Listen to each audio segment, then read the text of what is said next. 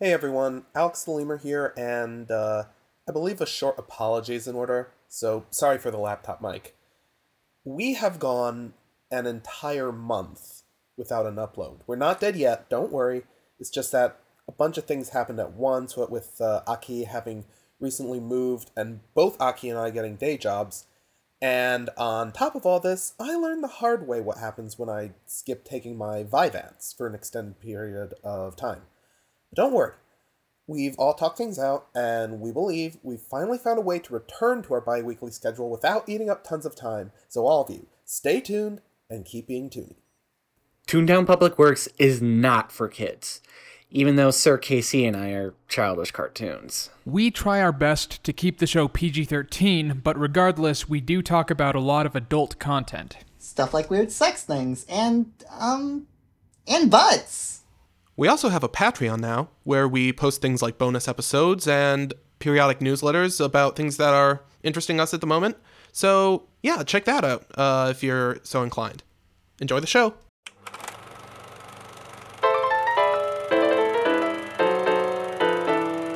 The Toontown Historical Society presents Toontown Public Works, program where three highly unqualified doofuses make a mockery of themselves in the name of preserving this great city's forgotten classics.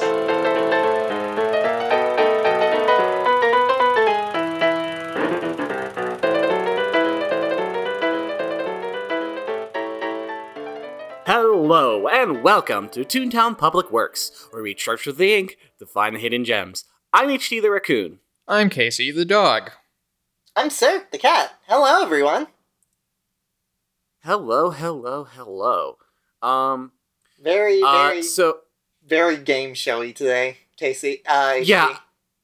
Yeah, I, I don't know. I just went with a completely different reflection. Uh, I don't know. I think of this. I think I just don't want to repeat myself too much. We That's just don't totally want to sound boring when we start. We want to keep Yes, our listeners so. on their toes. Yes, we've gotta make them tap dance around this their bus or car or whatever, or however we're listening to this. One of these Um, upcoming episodes, we will be placing an air horn right at the beginning. No. Don't you dare, Alex! If you do that, you're fired. I'm saying that right now. Um, because I, I like no, I will not No. subject you to an air horn. No fucking jump scares in our podcast. This is this is I a would safe subs- place for cartoon boys. I would, sus- I would, I would uh, make you listen to uh, Vuvuzela though, Alex. Um, so, um, okay, so this has been a bit of a cra- It's been a bit of a hectic kind of. Uh, well, it's been a productive week. At least it has been for me. Uh, so, uh, I spent a lot of my time catching up with things that I was behind on. Uh, and uh, the uh, uh, like for one, I got completely caught up on Steven Universe. Finally, I've been saying I should do it for like at least twenty episodes or so now, and I finally did. Um, and uh, I also finally got myself caught up with Ducktales, so that's also great. Uh, both are fantastic shows. I am utterly obsessed with Ducktales right now. Utterly obsessed. I am looking up fan art on the internet because I want to see these really good boys and good gals like doing fun things. It's good. I love it. It's such a good show. I love it. I love it. I love it. Um but I'm not going to talk about either one of those today, uh, just because uh, otherwise I would have like a bajillion things to talk about because I like watched like oh 50 some episodes between the two of them. uh, so uh, yeah, I'm not I'm not going to talk about either one of those shows. Uh, Maybe we uh, should record a bonus episode about ducks. I mean, I would I would totally be down for like doing just a duck talk with me and Casey for a bit. like that would be a really good time. Um, We could call it Quack Uh, Pack. I think that's taken. I think that's taken. Um, No. Fi- finally, Disney comes to kill us. Finally. I mean, there was there was the uh, Disney, Disney, Disney would if if we if we stole the name Quack Pack from Disney, they would thank us. To be honest, Well, I mean, There- there was yeah. at the the Comic Con thing for Ducktales where they actually showed us like a lineup of like the characters, and like it is a Quack Pack. Like they literally put the logo for Quack Pack in it. yeah, and they and they dressed and they dressed the characters up in the outfits they wore in Crack Pack and Quack Pack, Crack Pack. Lord. yep. Uh, Crack Pack is the saddest DuckTales like twist. Yeah, and they and uh and at the Comic Con thing they also showed the poster for season 3 and basically DuckTales is now just like the Disney Saturday afternoon cinematic universe. Cinematic you know what? That is a good thing. that is a Yeah, I- really good thing. With these Yeah, writers, with these like, with this universe, it's a good thing.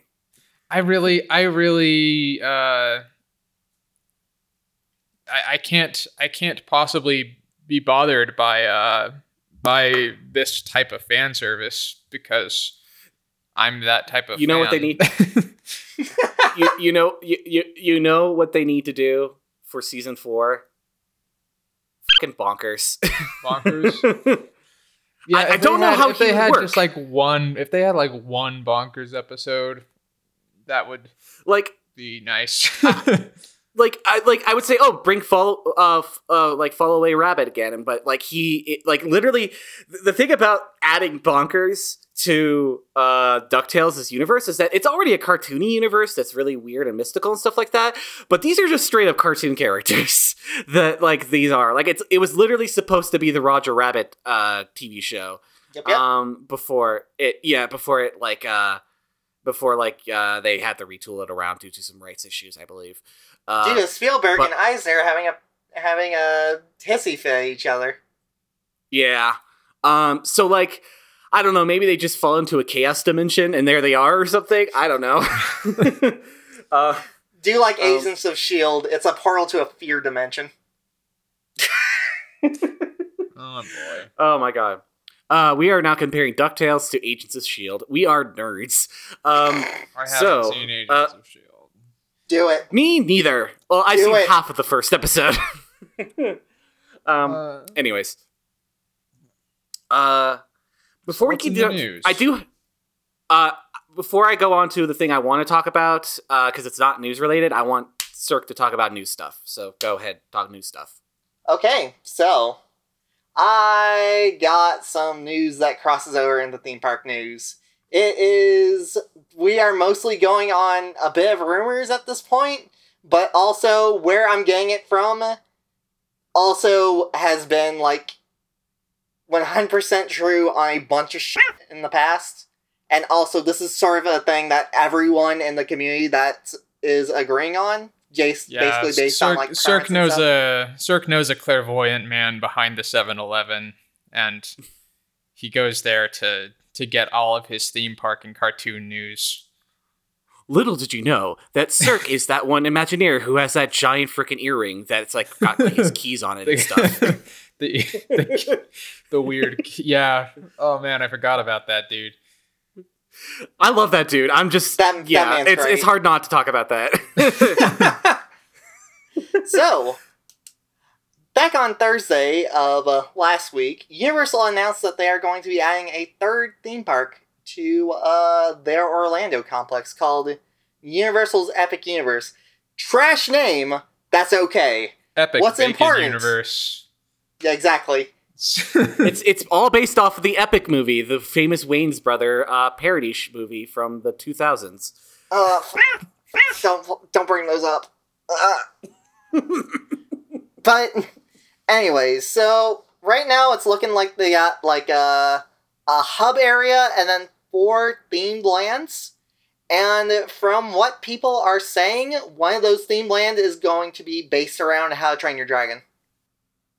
Okay Well, that's kinda fun. okay Yeah, well, that's i can good. seeing seeing as Uh, seeing as uh universal is known for sort of doing you know like those those rides where you go in a theater and some chairs that move around or whatever like that that seems like a good fit for a how to train your dragon ride There's Well, a- no, I like it's no, no, no. It'll be like a land, like an actual like theme land, like Avatar Land or Star Wars. Yeah, Yeah, Right, but I, I I would assume there's a ride in there, right?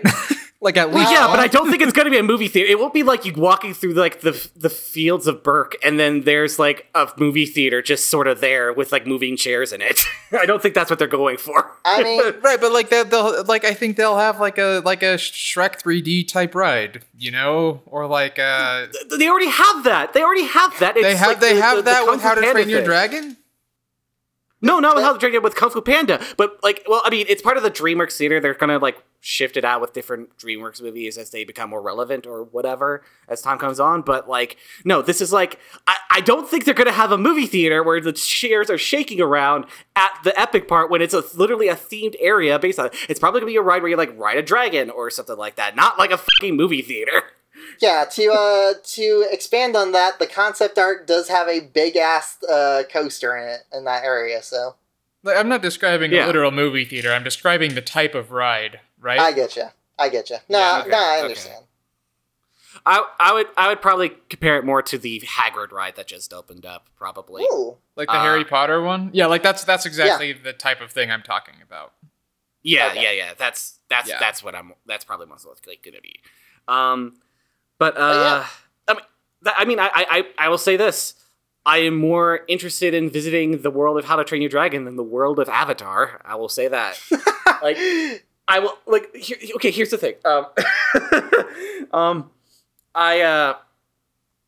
I was at work and uh, just actually, I believe it was a couple days ago, uh, and my coworkers were talking about like uh, they like one of the coworkers first learned about Galaxy's Edge, uh, and they were like freaking out about it and stuff like that.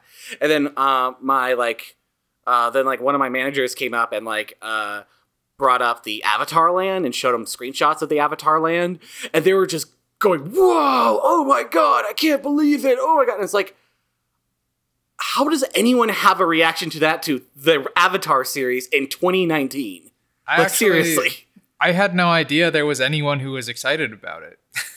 I know. I was under Like, I was under the impression nobody was interested in Avatar Land or Avatar as a franchise anymore. I'm kind of disappointed I mean- actually. I, I mean, apparently the park is pretty like the actual like land is pretty popular, and it does apparently have some really good rides into it. Like it's like really good theming. Like it's here's the thing. Um, they I- like they probably like it. In the, they probably like it in the same way that they like the movie, in that it's very pretty, very that's true. got some really good designs in it, uh, and it's shallow as a fucking rock. I I will I will say two things. That flight of passage ride that they have there whips ass, and I love it. And also, Yeah. as sort of an illustration, the land is set 400 years after the movie, so all the characters are dead. So that's basically that's basically what they're going for. Oh, okay, fair enough. That explains why they have a tourism board now. Um, um, but uh, yeah, no, that that sounds cool. Uh, I I want to know more about the Epic place, but I like obviously they have don't have any information yet, so I'll just have to wait and see. Uh, uh I don't know. I don't know. So let's see. What else? What else? What else? What else? What else? Uh, yeah, I sir. Uh, or did Kissy? Did you want to go next, or do you? Uh, sure. The only on? thing, the only thing I had is kind of bummer news. Uh, the the voice actor Russi Taylor, uh, died on uh on July 26th. Uh, and uh, people will probably most likely remember her as being uh, the voice of uh, of Minnie Mouse uh, from 1986 on uh, the voice of Martin Prince from The Simpsons, starting in 1990, and uh, the voice of Huey, Dewey, and Louie throughout the 90s up to uh, actually the last thing. Uh, the last thing I heard her voice in personally was uh, was uh, my favorite episode of DuckTales 2017, where she voiced young emo Donald Duck. Uh, yes, that is the best. I, I, do not explain more about what the f- you're talking about because that journey is one of the best journeys in the entire series. It's it's my it's my Um, favorite episode, and it and uh and Russi Taylor, I think in in large part is uh uh, is to thank for that. Um, she was. Oh, for uh, sure. She was uh, 75 years old. Uh, Mm, and she will be missed. Uh, for sure. Uh, it's it's a it's a it's a shame we like I, it's it's she's one of those voice actors that I, I'm really ashamed to admit that I really didn't know the name until after she kind of passed, but I knew her voice literally everywhere, Mhm. uh, like all throughout my childhood. Like literally, she's been my childhood in so many different ways. Uh, uh, whether whether it's my young young age where I was like really into like the original Disney's like old like the the, the Disney stuff that was on the Disney Channel during like the '90s and stuff, uh, or to like you know when I became a bit older and started getting really into The Simpsons. You know, like uh, she's done a lot of interesting stuff. She's been in uh, let's see, like just kind of briefly glancing at her IMDb, she's done stuff like uh, uh, she's done stuff with uh, Star versus the Forces of Evil. She's done stuff with uh, OKKO. Uh, she's done things with all sorts of stuff. Honestly, like um, uh, she did stuff for Babe. Uh, she did uh, God, like like she's been in a billion different things, mostly Disney stuff, but yes. Uh, and She is credited in. Fantasia 2000 as Daisy Duck with the note "Scream only." I mean, I want uh, okay. I before I die, I want that credit on my IMDb. Scream only. You know, that's that's all. Like, well, no, no, I want to be Daisy Duck Scream only. That's Yeah. like the only like the, the only credit I want on my IMDb. Yeah. Uh, So, HG, you are now working at Disney, and you've won some uh some guest contest to uh voice a character in a movie. Any character, go ahead and pick Daisy Duck Scream only. Let's go. exactly. That's exactly how it would go. Um, she was in The Critic. Uh, she was in uh, Pom Poko. A lot of my Was she a lot of really? stuff that I re- yeah. Uh, Wow. She played uh, O- what's her- Otama. What, what's her name? Yeah, Otama. And uh, so yeah, it's a it's a she she was a absolute treasure and absolute like work, and I am sad to see her go, but she had a fantastic career. So She did there's that. very prolific, and I think I think to me the one one of the things that you have to be proud of as like a person in the voice acting industry is that you define a character, that you are prolific. Like like well, not not just prolific, but like that you end up embodying the spirit of a character in your voice, really. So like Like Mark Hamill know with that- Batman. yeah, Mark Mark Hamill as Joker, or uh, you Wait, know, Ma- did I just say Mark Hamill as Batman? That's Kevin Conroy. Yes. Sorry. you, yeah, you, yeah, uh, like, uh, yeah, and then like, uh, good examples also are like uh, Tom Kenny with SpongeBob. Uh, there'd be, uh, I'm trying to think of like other like really no- notable characters that just like they just fall into their roles. Uh, I, I I guess what I'm trying to say is that her voice was May Mouse for me. There was no other May Mouse voice other than hers, and that was Yes. that's something special. Uh, yeah, she she was uh absolutely like all over and all over my life, like with, without even knowing it, and that's kind of incredible. Uh, that's so. Yeah, she will be missed for sure. Um, I do you have feel, happier news, Cirque? Uh, well, before we go on, I do feel like we should mention that there was one other thing that happened last month that we should probably like briefly touch on the uh, Kyoto Animation fire. Right, right. Um, truthfully, I don't know too much about this subject. I don't watch a lot of anime.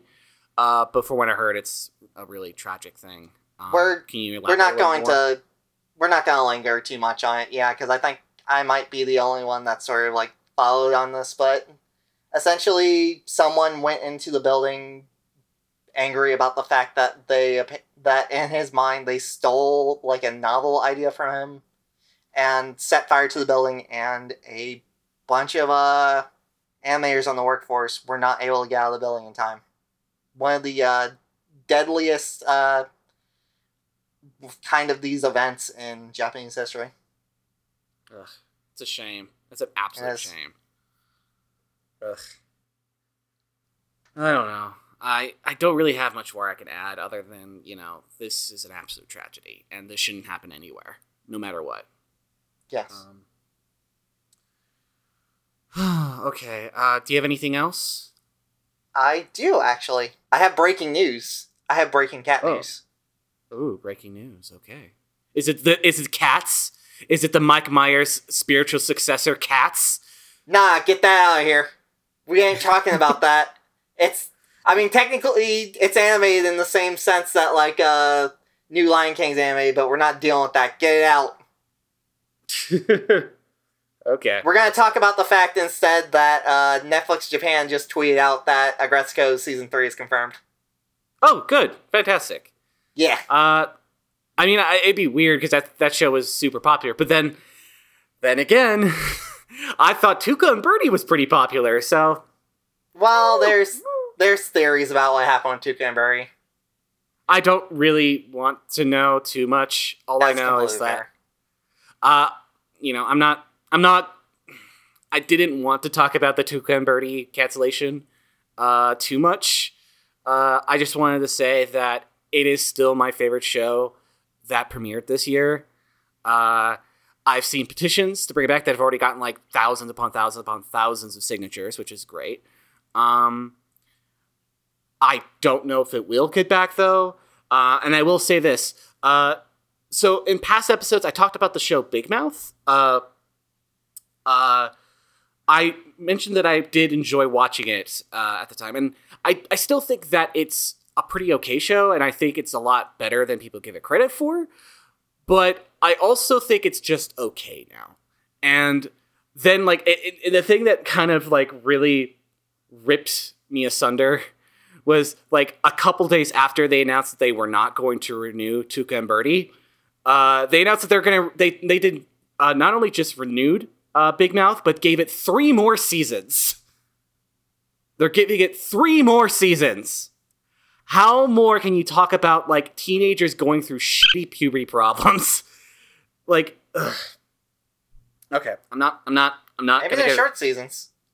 No, no, they're they're, they're like twelve episodes long.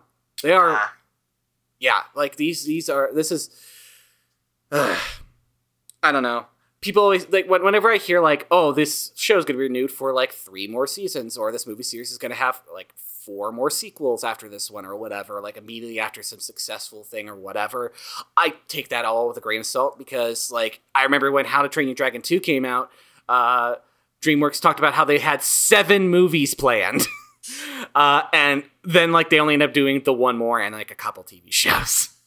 So I don't know. Um,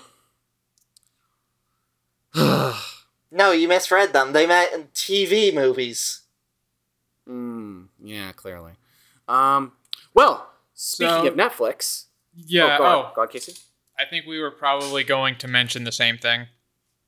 Oh, okay. Yes. Uh, so as of this time of recording, it is uh, uh, like a few days away from the premiere of the long-awaited and much long-awaited. Like if you've actually listened to this podcast, because I know we've talked about this before, uh, Rocko's Modern Life movie, uh, Static Cling.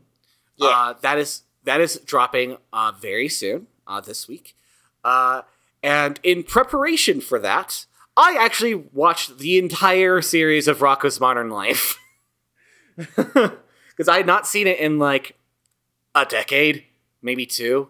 No, it was no, no. It was like a decade and a half, maybe. Um, and uh, it was one of those cases where like I had a lot of nostalgia for the show, but it was so long since I last seen it. I have no idea if I, it was actually good or not because it was at during an age where I kind of would watch anything. I Um, I feel I feel like Rocko's Modern Life is better to me now than it was when I was a kid. Oh, well, that's what I'm getting to. Like, Yeah. because I, I I rewatched all of uh, Rock's Modern Life, and my reaction is, wow, this show's actually really, really good. Like, I like it. Like, it's um, I kind of just wanted to go quick overview of the series, kind of. Uh, I didn't want to like go beat for beat or like every episode and review every one of them or anything like that because then I'd be here for a very long time. Mhm. Um, but uh, there's a lot of really good uh, episodes in there. Uh, but I also did kind of want to give some of my observations. Uh, one, uh, especially with earlier episodes, but just in general, uh, the show is intensely relatable to some. Like the only thing that has been dated significantly by the show is the fact that Rocko could rent a house by himself. Yeah. like that's the only thing that's like cha- like changed really, which is kind of pathetic considering how like dystopian his world really is. Um, um, but like, uh, it's it's a there's like really good points about like it like ah, I, I I mentioned something when I was watching it uh, to someone. I can't remember the exact quote, but it was like, um, "Rocko's Modern Life reminds me of my actual life because, uh, uh, like." Like it, it's it's actually a perfect representation of like how it feels to live in the world like as an adult when you're basically have anxiety in yeah, a way. That's, that's what that's what I was about to mention is that like I feel like more than most actual quote unquote adult cartoons, I feel like Rocko's Modern Life is about adulthood. uh, yeah, which is interesting Uh, because it that it was not marketed to adults particularly. Well, I mean, I mean, the original uh, pilot was premiered on uh, on MTV. Oh, Uh, I didn't know that. Madness. Uh, like the original original pilot. Like it, they remade it for uh, uh, when they brought it to net uh, to uh, the uh, Nickelodeon. when they brought it to Nickelodeon. Yeah. Mm-hmm. Uh, but yeah, the, the original original pilot that was half hand drawn by uh, Joe Murray himself. Uh, uh, yeah, that that was first on MTV. Um, uh, I will say also that uh, there are things that I have no idea how they got away with it on children's television, for sure.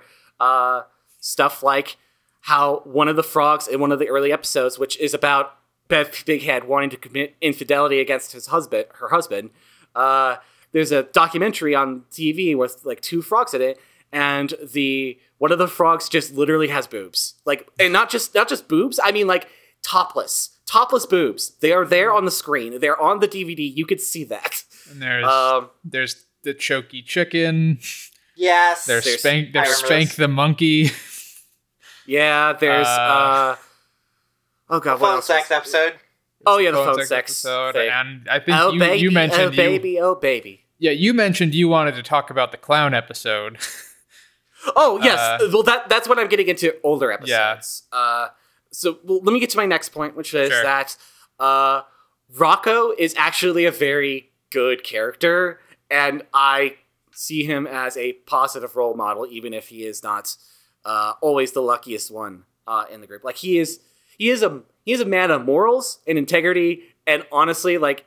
You, you know, st- you think that he like in a stereotypical way, like, oh, he's just a quiet dude who gets beat up all the time. He's just too wimpy and stuff like that. No, Rocko can stand up for himself. He just doesn't like go straight to the very aggressive option. He wants to be peaceful with things. Uh, as quick as- but, but like it's, I don't know. I, I I like I like Rocko as a character. He is actually pretty interesting. Um, more interesting than a lot of protagonists from like Disney, uh, from like the '90s era of like television shows um, like that. Um, uh, but another thing I want to mention is that uh, while I did love watching the show again, I will also say that there is a definitely a dip in quality as you go further uh, in the show. Um, like I feel like it goes like it starts at like an eight, then becomes like a ten, and then it kind of lowers to like an eight point five, maybe like a maybe even a seven at some times. Like there are episodes of the last season that I actually genuinely do not like because um, I feel like it kind of betrayed what the show was about because the show is about someone living and dealing with adult human problems uh, like stuff like uh, you know having credit card issues or uh, having to uh, you know like stuff like uh, I'm trying to think of some other examples of it, like uh, Rocko flying, or having to go to an ex- get some exercise more, or uh, you know, just going to the beach, going to the store, like very banal kind of premises, you know. Now, that doesn't mean the show is banal because it goes ramps up, and that's where the brilliance of the show is that it's a very mundane premise that becomes absolutely completely over the top, ridiculous exaggeration. Like what your mind would think what the worst case scenario would be for a situation uh, as you get like when you have an anxiety. That's why I mentioned the anxiety disorder part of it all. Um, uh, however, uh, the further you get along, the show just gets really weird. Um, like, uh, there's the episode where, like, okay, there are two episodes almost in a row. Like, there's only one episode separating two of them where Rocko meets up with a, like, Rocko has like a personal problem, and he ends up meeting up with a mystical being that represents like a concept to try to like take him and like that basically beats him up for like the entire episode. Like, uh, there's the uh, 12 step episode where he's like a nail biter and then uh, there's the episode about hygiene where he has like some like spinach stuck in his teeth, and then he gets visited by like a genie of hygiene or something like that. Uh, like it's it's weird. Like it it just it kind of goes from like the, not to say that uh, not to say that uh, the show is in any way like like there aren't good episodes after that. There there are definitely really good ones, uh, which uh, like I really like the the marriage episodes. I like the uh, uh, there's a, I like the one where like Rocko's bully comes over back over to here. Uh, back over. Uh, there's a good one about the mail service that I really liked. There's the Magic Meatball episode. Um, but the episode that uh, I actually uh, loved the most out of like the later seasons was Closet Clown. Um, because it's literally just about being in the closet. like literally just that. Like it is not even trying not to be like about being gay, like secretly gay, you know? Uh I, like it's He comes 'Cause he comes out of a, off- he comes out of a literal closet if I remember correctly, right? Like well well the title card is him standing in a closet with a clown nose. and Yeah. and again the episode's called a closet clown. Um I have a question. Is this the one where he says that he likes rainbows? yeah, that's the very Uh, the very end is Rocko saying that's- he likes that- rainbows. that's that's the one thing that I feel like uh I feel like that's the one thing that I don't like about this episode and I kind of like diminishes it a little bit and it's not my favorite episode of all time because of it. Um That's fair. because uh it does kind of end with everyone chasing Rocko down the street with rakes because he likes rainbows, which is not exactly a great thing, honestly.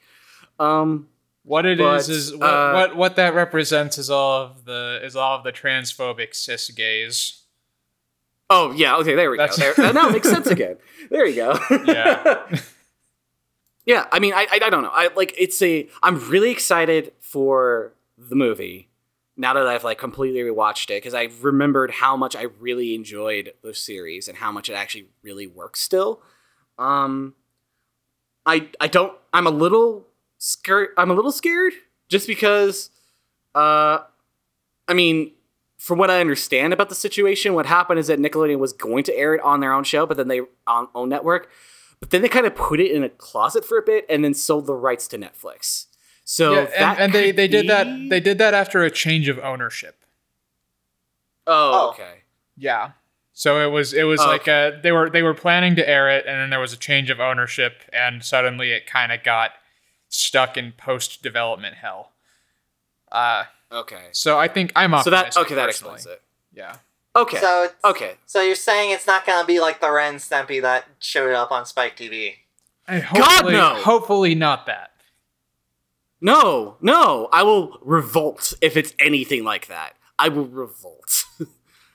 like you, you will. I will like break my Rocko's Modern Life DVDs on film, post it on our Twitter, if that ends up being the case. like I- I'm, I'm not even kidding with you there. yeah. Uh, But ugh, but I, yeah. I think I think it's safe to say that uh oh shit, what was the name of the guy who made Rocko again? yeah, Rocko is a series that. Uh, who, who what's the guy who's the guy though? Who's the who's the Oh, uh, oh, uh, what's his name? Uh, oh my god, I had his name right in front of me. Uh, he also did Camp Uh, Lazlo. Joe Murray. Joe, Joe Murray. Murray. Yeah, from all that I can tell, at least he's he's a lot better than John Kay. Oh yeah, no, So- no, no. Uh, Joe Murray is. I mean, he's a better human being than John K. is. Uh, but, uh, anyways, that's this is not the podcast. um, so uh, I will say that uh, one other thing I want to mention, uh, just as like a little bit of trivia that I found out very recently. Uh, did you know that uh, Camp Lazlo's final episode ended with uh, the camp counselor character? Uh, uh, the like the moose dude uh, being dragged away in a straitjacket because he beat up uh, and replaced himself with the, from the actual camp master who was actually just Heffer. like yeah, I Like, did- literally, I it's like- like- that. I did not know that. Yeah, it's like like they, the design is a little different, but I mean it's Tom Kenny doing the same voice. Uh, and also they have the joke about how uh, like where like the camp counselor says, "I'll get you for this cow," and he says, "I'm a steer." Like that that joke, which is like a reoccurring thing within Rocko's Mind. So it's like hundred percent that. It's great. It's actually a really good little. Uh, I don't like Camp Lazlo so much because I feel like it's a bit too like, I don't know. It's less uh, the few mature, episodes I s- but I I liked episodes. It's it's funny at times, but it's also like not the same kind of thing. Like it's not what I want Yeah. from Joe Murray. I want I want something a little more biting from him. Yeah, honestly, well, what I what I want Uh, is it- it'd be- Rocko's Modern Life. So yeah, yeah, yeah, basically. Um. Anyways, yes. So that was uh, the two news, I believe. Unless you all have anything else you want to add. I'm good. no, I'm good. Okay. Uh, so with that, let's move on to what the podcast is actually about. Uh, Talk about our Patreon. Don't Oh, forget that. right. yeah, yeah. Let's let's do that first. Uh, uh, so yes, our Patreon. Uh, there is uh, if you go to patreon.com slash ttpw, there you'll find a mystical land where you'll find bonus content for this show.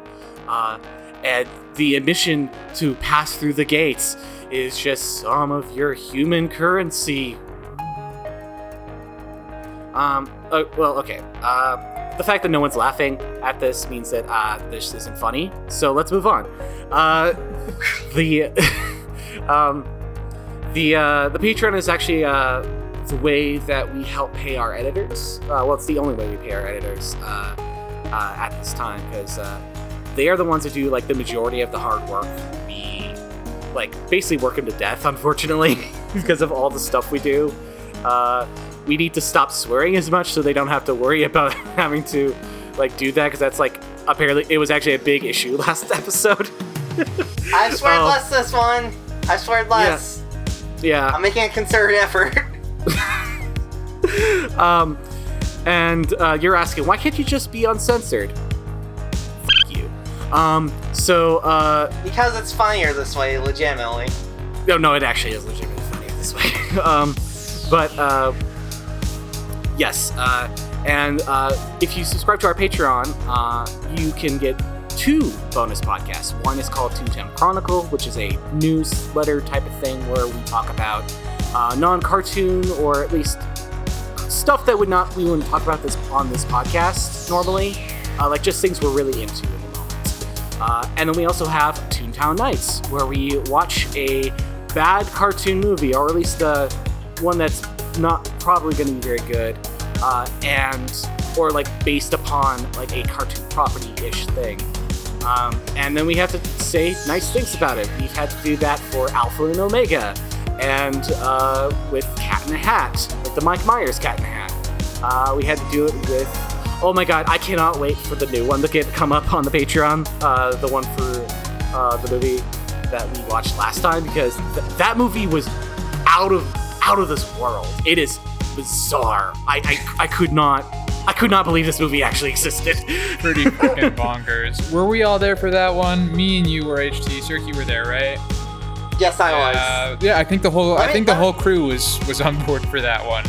Uh, yeah, Let that's another me- thing. Like uh, with the, with Toontown Chron- uh, with Toontown Nights uh, and Toontown Chronicles, you'll hear from our editors, Alex and Aki, who will May actually be on the podcast. may I give a uh, may I give a small glimpse into what we watch? Just a very tiny glimpse. Okay, fine. Don't don't say the name of the movie. I'm But- not going to. I'm, ju- I'm just gonna say it's it's it's always the mark of quality. It's always the good a good sign when you introduce your main antagonist uh, in the third act of the movie. That's that's Oh, yeah. really good. no, the antagonist is society, man. Anyways, uh, uh, yes, that movie is weird. Uh, and uh, you, but please, uh, yeah, just if you want to listen to it, just go ahead, uh, subscribe to our Patreon. Uh, that is at patreon.com slash ttpw. We have different tiers, and if you can't donate, that's totally fine. We don't want you to go outside your means. Um, but, you know, definitely let people know, uh, especially if they listen. So, yeah.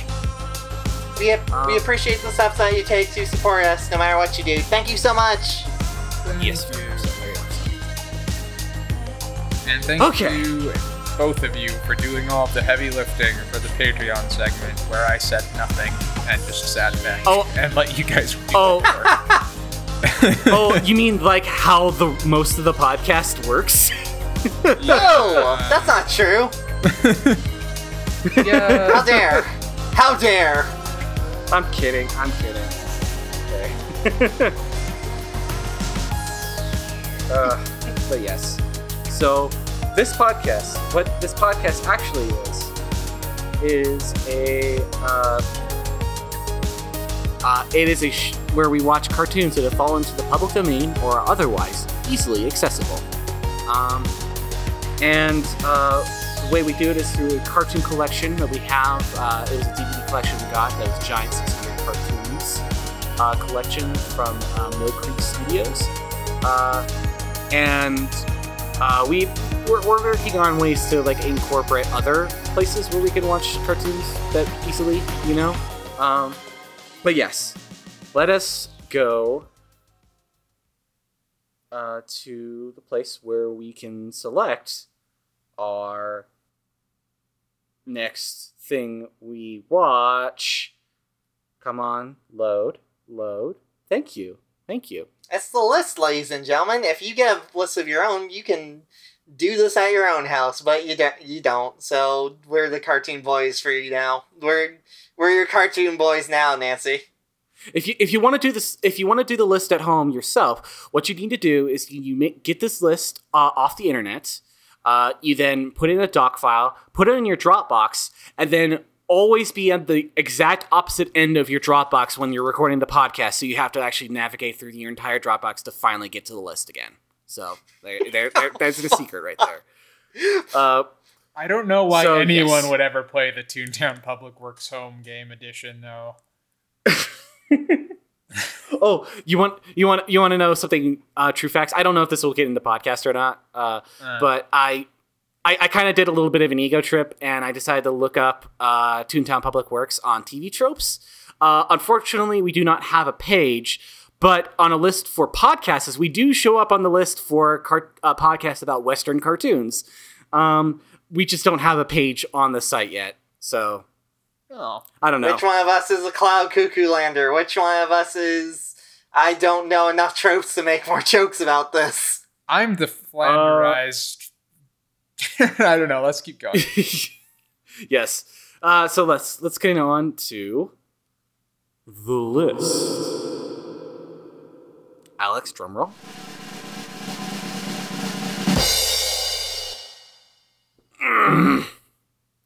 We're we're off to a great start. We're off to a great start. Great start. Great start.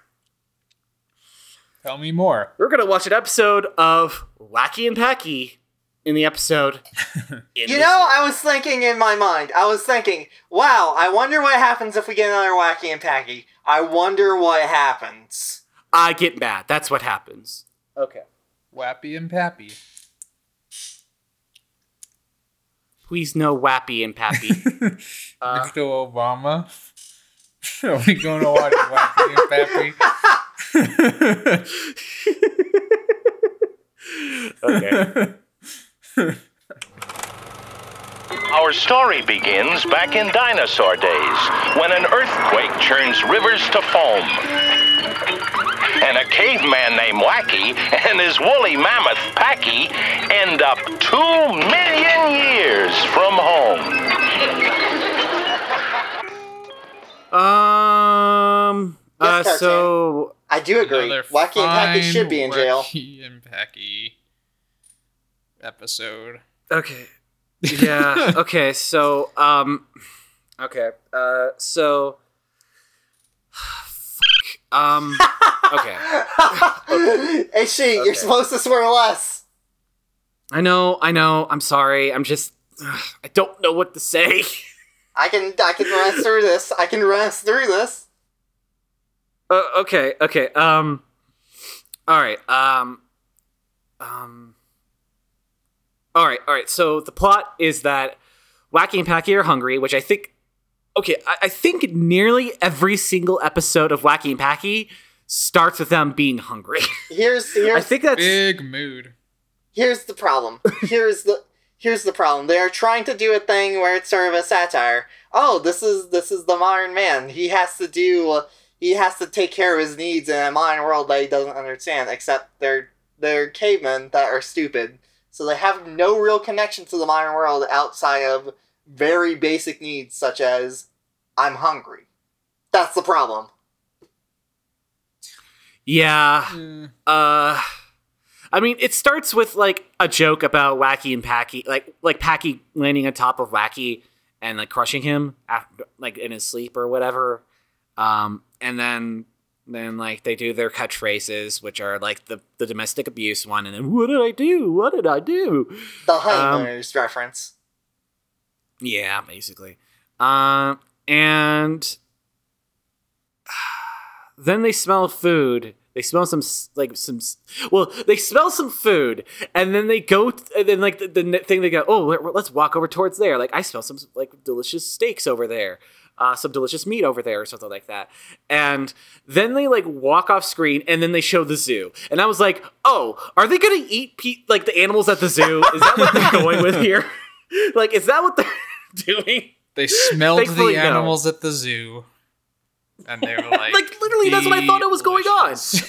that's what was going on Wacky's Oh. bloodlust unlocked, unlocked, unleashed. i mean he's a caveman and he sees a wild animal i mean he's probably gonna hunt it and kill it like that's caveman you know. I know think I, I think I just Oh, said yeah. unlosh. yeah I, my mouth is bad too don't worry um so okay but it's it's just the steaks the steaks that they are feeding to the lions and the bears and all that stuff uh there's the one joke that i actually kind of liked in this episode um because uh so there are two birds on a branch uh I the birds I think they were supposed to be vultures. yeah. uh, yeah, they're probably vultures. They're probably vultures. Uh, and uh, one says like, "Oh, ugh," and then the other one's like, "Yeah, it is rather. It is rather. Uh, like we are pretty tired of this eating the same thing over and over again. Isn't that right, Bruno?" Or whatever the name of the polar bear was. The, the polar bear just sort of growls, and then uh, the other bird says to the first. Uh, the first bird says to the second bird, uh, "Don't you know that bears can't talk?" that is pretty clever, actually. that's that's the only joke that actually kind of landed. um, um, but yeah, like they sneak into the exhibit and they start eating food. Uh, the mammoth is eating meat apparently. Uh, Wacky is not- Wacky is malnourishing his uh, friend. yeah, pretty much. Uh, They they, then- they aren't long for this world. They're they're on eighth of their nine lives, and they have to be. Wait, no. no, that's that's a different cartoon. We are. Don't you dare invoke that cartoon, okay? It's going to show up because he talked about it. We have been so lucky to not have to watch that cartoon. the one we shall not name. Um, but um, okay. Uh, what was the line about like the zookeeper that the vultures tell the guys after they said that they were going to leave? Uh, It was like. watch out for Clunker the zoo god or something. Yeah, the, it was like Clocker the Zoo God. It's the it's the it's the zookeeper basically. I I like that term, the zoo god. That is what I'm gonna call The zookeepers zoo. for the rest of my life. I I almost I almost kind of think that that was a bad line read or just terrible audio, and they were supposed to say zoo guard, but that's funnier. So let's just stick with that. No, no, I'm I want Zoo God. I want Yeah. Zoo God to be the thing. uh, I refuse any other interpretation of that scene. Uh, uh, even if the creators themselves came out of the woodworks and commented on like on our Twitter and replied to us and said, "No, he said Zoo Guard," I would say, "No, you're wrong." And then, that is how adamant and then am. block them for creating wacky and packy. Let, let me let Yes, me just that's let me just say one thing. If definitely Author can't apply to anything, I can't apply to Wacky and Tacky. Mm, okay. But okay, like so shenanigans shit happens like I don't I actually missed how they m- made the guard angry the first time or whatever.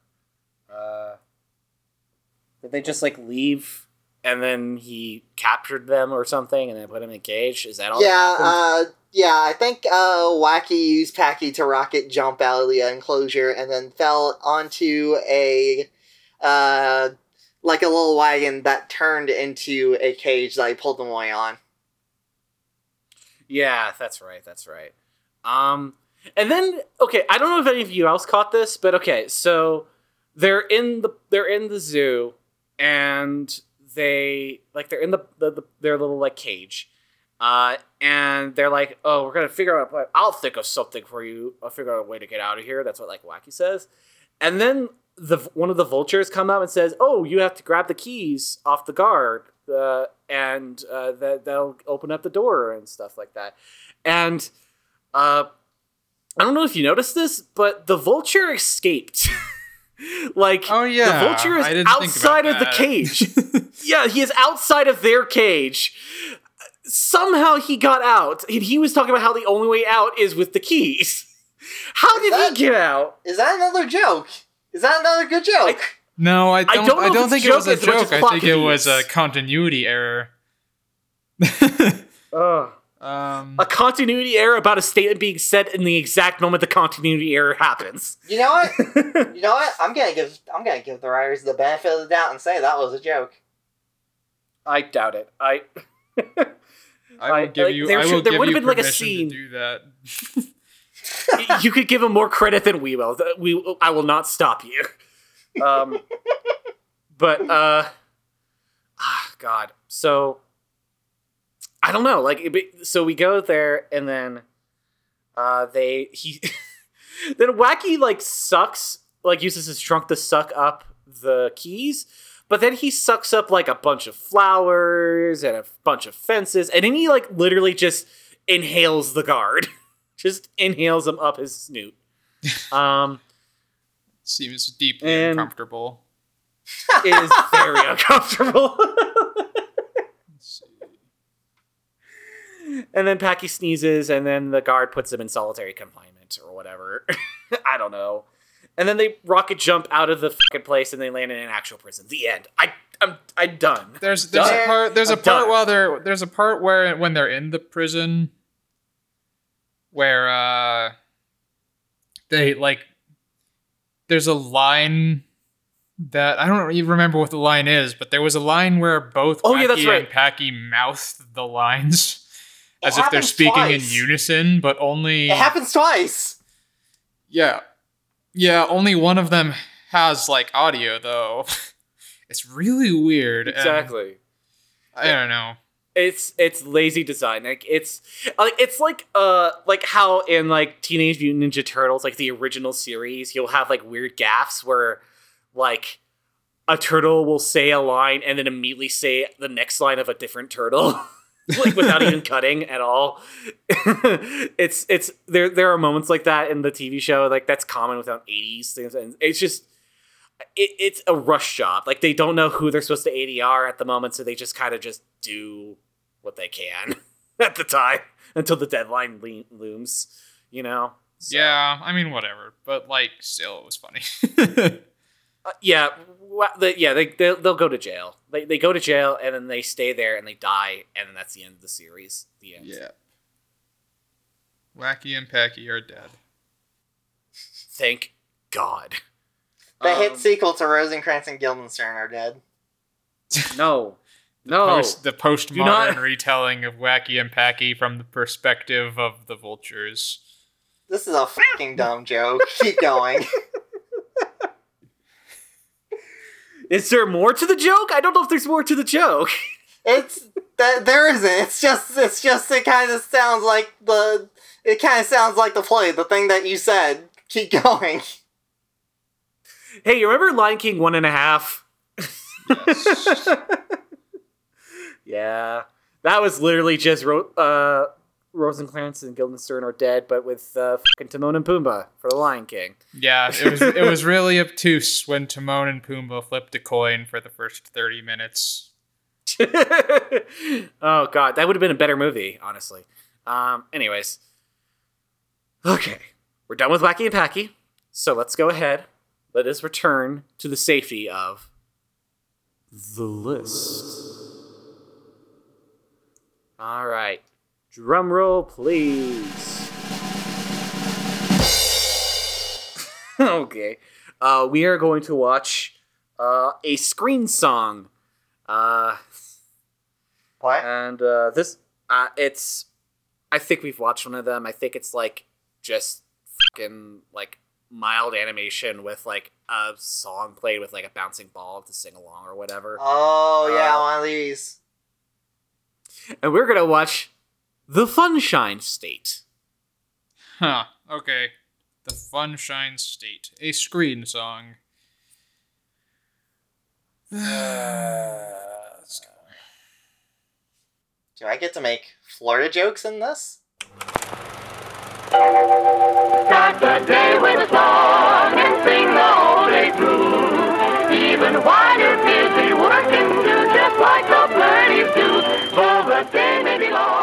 I believe that we just watched the nicest thing that has ever been said about Florida. um, What what are some Uh, things that are nice about Florida? We have oranges. We have uh, fish. We have. Uh, it's free sometimes. The end. yeah, yeah. Uh, uh, I mean, like it's. I mean, it's one of those shorts uh, that like the first like like first two thirds of the short is like just pun after pun after pun after pun, and then uh like and visual gag and all that kind of stuff, and then like a sing along for like the last third, basically. Um, and Oh god, I just thought of something really fucking morbid. So, uh, at, at the beginning of the episode, at the beginning of the cartoon, they talk about how Ponce de Leon, who in real life, huge fucking jackass, uh, yes, came to Florida to find the Fountain of Youth, and they have a gag where, uh, a kind of shitty depiction of a Native American at a uh, stall called a Fountain of Youth stall gives him a glass of water, and he turns into a baby. What's good about Florida? Ponce de Leon died after visiting here. uh, well, don't forget that his parents uh, also took a drop of that uh, fountain of youth water and then turned into an egg. egg, egg, Egg, egg, egg, egg, egg, egg, egg, All right. egg. Egg. Uh, All right, Um, continue. Anyways, uh, so, uh, I mean, it's the the whole thing is basically just a goofy tourism kind of thing. Like, it's a lot like the Uh, Ireland one that we watched that one time. yeah, but I feel like the the Ireland one was maybe a little more. uh I think the Ireland one was a bit more like less like informative in a weird way because it's just that was just like visual gags and jokes. I don't know Yeah. anything about what they talked about. Uh, I know that they, they hit all the points about Florida though, uh, like uh, the Gulf Stream. The Florida uh, the Keys. That was that was a sight gag there where they're literally keys. Lazy, I know, but Oh yeah, the the Florida Keys, the Keys on the instead of actual little islands. Hilarious. Hilarious. I Um, love jokes. Oh, I love jokes. It's so funny. I didn't laugh. um. It's And, hot. uh, Tea is melting. Uh, Yeah. uh, You're likely to die by hot. a hurricane if you visit. yeah, the, the, it, it ends that's on a hurricane ending joke, which is yeah, yeah, which is gr- which is like not Cool. i- an exactly awesome taste, but you know. yeah, yeah, now Whatever. nowadays, yes.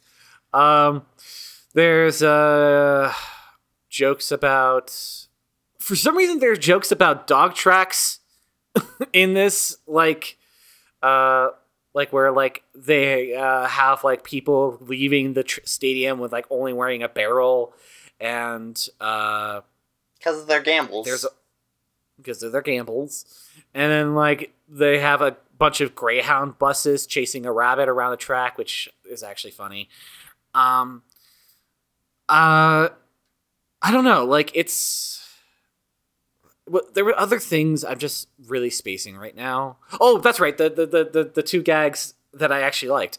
Uh the ones where uh uh, they talk about like how there's fishing and like how there's like a you know you fight the mighty sturgeon there. And then like the guy pulls a sturgeon up there and then he starts having a boxing fight with the sturgeon uh, which i liked i thought that was a good gag There's Uh, also a and then uh, there's- there's a guy water skiing that turned into a fish, or I think the joke is that the joke is No, that- no. that he got eaten by one, but I, I want to think he turned into a fish because it was a very seamless transition. he was he was licking his lips that was the whole point. point And we're forgetting that they also they also say the line that there's like water sports year round. That's not. It's not. Well, I don't know. well, I mean, I mean, that's not technically sanitary I mean, technically, that's true. You can probably find someone in the state of Florida year round that will provide you. There's a, someone in Florida who is just constantly pissing, and, his you name can and his right name is underneath Kyle, and we would appreciate it if he would stop. Kyle, Florida man, Sunderland. Yeah.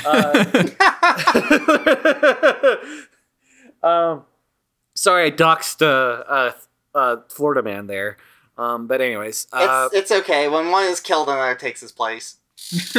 oh, you know what they didn't talk about? I, and then I uh, like I'm kind of shocked that they didn't. They didn't talk about alligators. That they did. Alligators are kind of a big Huh. deal. Yeah. yeah, I would say Florida is known for that. very like they interesting talk about plant they show off like plantations and shit. And like a, like a guy who clearly owns slaves as the bouncing ball at one point. Uh but like uh they don't talk about alligators. I mean i don't know. I don't know.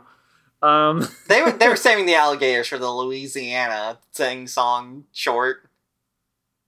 oh don't don't forget that like florida was invented in 1949 which is when this cartoon aired so uh Really? that probably is why. No that is not true do not take that fact from me Wait, okay wait, yeah, no, that's com. God, God damn it, HT. God, making me dumb. You're making me dumb on air. alligators didn't mi- migrate to uh, Florida until the 1950s, so there you go. Um, uh, th- th- they were all in New Hampshire for some reason. Um, but anyways, uh, 1940. uh, God damn it.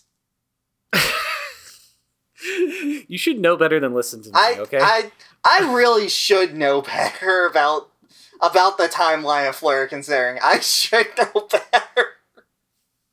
Yeah. Anyways, uh, then the rest is just a sing along where they talk about sassy Blue Jays, which I'm like, I want to see those sassy Blue Jays. No, none for you. know. They never show I up. I just want to. I, I, I want a sassy Blue Jay sidekick who just like kind of like, like whenever I say something dumb, says like a really good one liner, and then like there's a laugh track. I you want that. you want Oscar Wilde as a Blue Jay? Yes, yes, absolutely. I want an Oscar Wilde Blue Jay in my house at all times. Um, but yeah, I don't know. Uh, that's it. like it's just it ends in the hurricane joke, and that's the end of the story. I don't even know the name of the song. I can't remember any word except for "Sassy Blue Jays." Tallahassee. Tallahassee Yeah, was a talking about word. It was about Yes. Tallahassee. oh, yes. oh, right. There's the tower that had the horrifying face. Yep, there was a hor- Uh, horrifying face tower that sings.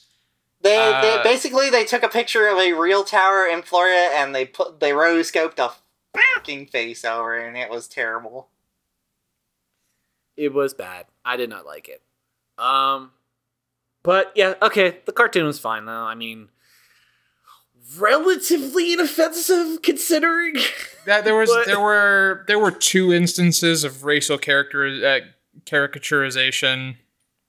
yeah, that's Uh, not cool. That they was weren't not cool. great. Uh, I don't know. Oh, remember the Miss Lemon joke?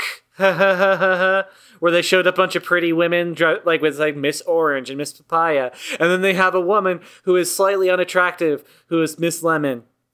Get it? Hilarious? You Back get in it? No, no, I, time I, I don't know. I, hey, shut, shut up! Do you get it? I don't. Okay, good. Um, I do. I fucking hate it, but I do. okay. Uh, so, did anyone else have anything to add? I am pretty good. It's just a bad one. I mean, well, it wasn't awful, but like, you know, There, there were jokes that landed. There, that's more than we could say about. Well, okay, that's more than we say about most cartoons we watch. yeah. The so we've uh the one of these cartoons that I did like was our funny Finny Friends, which we watched a long time ago. That was Uh, very good. Yeah. That one was good. That That, one one was was, you know, the jokes were better. that was just a bunch of harmless puns. That was just a harmless visual gag. yeah. So, so KC, you're saying that like it's a citrus fruit, it leaves a sour taste in your mouth. Sure. that Oh, uh, and. I'll be, I'll be, I, and I'll be remiss to uh, to mention, uh, Orange Bird. Okay, that's it. let's watch another cartoon. Yes. Let's do that. All right, let me go ahead. Let me grab that there list. We love you, Orange Bird. Come back, Orange Bird. We miss you. He is back. He's been back. Oh yeah, that's right. uh, all right, drum roll, please, Alex.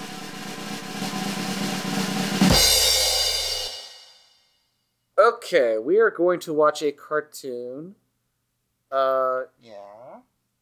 I don't know the who stars in it. It's one of the miscellaneous cartoons, but it's called The Big Drip. The big drip. The Big Drip. The Big Drip. Um, I don't have anything funny to say about that. I feel like I'm trying to think of anything funny to say about anything this episode, to be honest. Uh, all right, Oh, let's God. go. Start the day with a song and sing the whole day through. Even while you're busy working, do just like the birdies do. Though the day may be long, you never will go wrong. So uh, I was gonna like this cartoon, and then the song happened. uh, That song So, was uh, super repetitive. Oh my god. that song was long, annoying, and just oh my god. Uh, so we accidentally watched another screen song again. it was just la- labeled as a novel tune, so I don't know, but um, so this one is a version. This one is well, it starts off as a version of Noah's Ark uh, but with just animals. Like no, there are no humans, no Noah or anything like that. It's just a boat that is made by animals.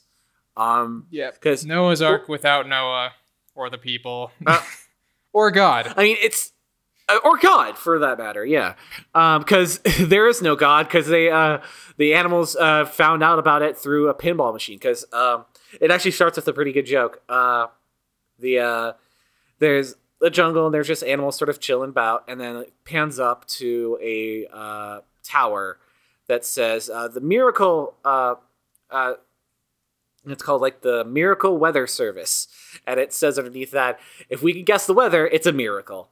Um, Yep. and the way the weather is decided is uh, a duck uh, that sort of just plays pinball, and then Very cute determines- duck with a very cute hat. Yes, Plays good pinball. Vague, vaguely Dumbo stork esque. yeah, a little. But yeah. So- um.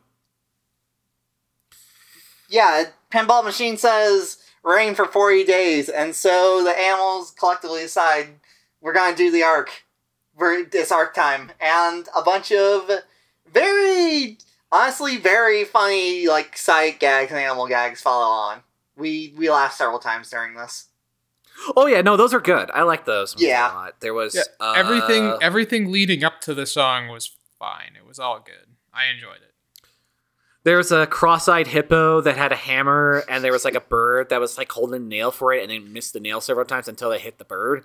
Uh, and I I like that gag. That was a good gag.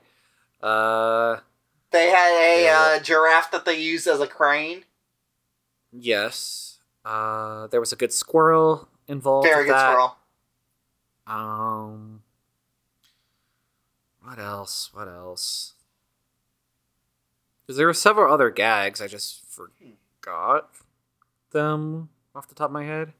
Uh, the only other one that's coming to mind for me is the one at the that happens after the song is over. Oh, Uh, oh, I have a, I have a good one. I have a good one that we forgot. So, Mhm. right as right after they finish the ark, they move to christen it.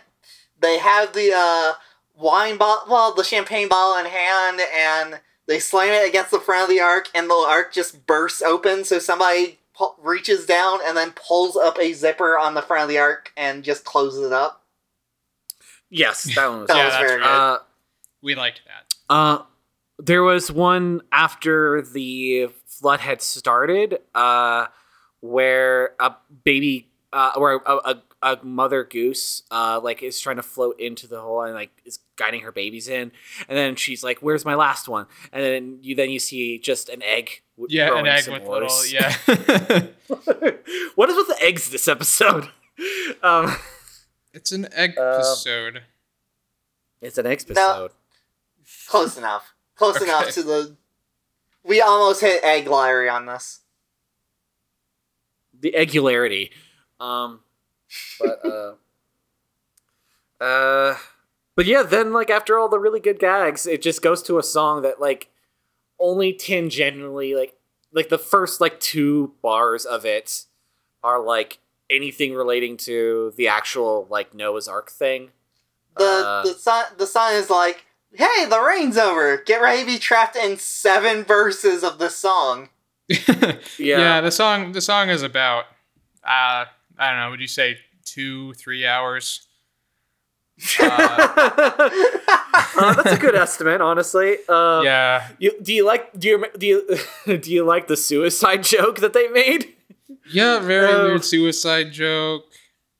Because Uh. because see, a man uh, died next to a sewer, so the coroner said it was suicide. Yep. It's not, Get not it? exactly a song for children. Hey, hey guys, No. guys, get this. This is this is a really funny thing. So there was this woman sitting on a tree stump, and then a bee came up, and so she st- so she stood up, and the bee sat down where she was sitting. Hilarious. No, There no was a joke about- that's that's it. There's a joke about a woman dressing in the dark because she doesn't want to see the mountain's peak. The mountain's Yeah. peak. Her aim is getting better. The mountain's nice. peak. I get it, I- HT. I miss vaudeville. Oh god. Yeah, these are just vaudeville jokes. That's all this is. they really are. uh I don't know. And then it ends with uh the an elephant uh and a mouse, the mouse being the strong one, uh pulling uh the drain uh so all the water can go down to the earth's core and then Yeah, I you, don't you see know, the I guess- elephant struggling to pull the rope. And then the camera pans back and you see the mouse pulling the elephant's tail. It's very funny. It's a very it's, It's a a- very clever gag actually. I thought I I, thought one of the best sight gags was when they pulled back to show the ark on top of the mountain, and then immediately smash cut to the uh, ending artwork. Yeah. Okay. What, whenever we see something like that on this collection, it means one of two things. one, the original ending is just like lost to time, like the uh or like there is a version out there that does exist that has the ending, and it just like this was like the one that got distributed the most for like the public like archives and stuff like that. Or there was something intensely racist, and so they had to cut it. like yeah, it's one well, or the I other. watched it. I watched it on a YouTube link, and the YouTube link didn't have anything racist at the end, but it could have come from the same DVD collection, so who knows? Who knows? We'll see. Well, Hopefully- I, actually, I don't want to see. I, if there's something racist at the end of this, I don't want to see it. Please. Yeah. Um, Uh, but yes, uh, that was uh a good. Well, okay, it was an, it was. I liked some of it. I liked some of it. I liked everything but the song. I think. Real, real, really, if they if they took a hack job to that song part at the mill and then just smash cut to the uh, elephant and the mouse, it would be a very good cartoon. Yeah. So All we right, are now- uh, we are out of cartoon land now. It's Yes. time, well, yo. we're still in Cartoon Land. We're just not in the watching of Cartoon Land. We are now at the part of Cartoon Land where the tunes at home tell us about things they uh like want to see or things that they like or whatever. It's the prompt. It's the prompt. That's what I'm trying to say. We've transitioned Um, from cartoon land to balloon land. Yes, very much so. I'm. I'm Uh, confused. I, I don't know. I just mean. wanted to All reference right. Fine Balloon Land. so what So, was the prompt, uh, HT?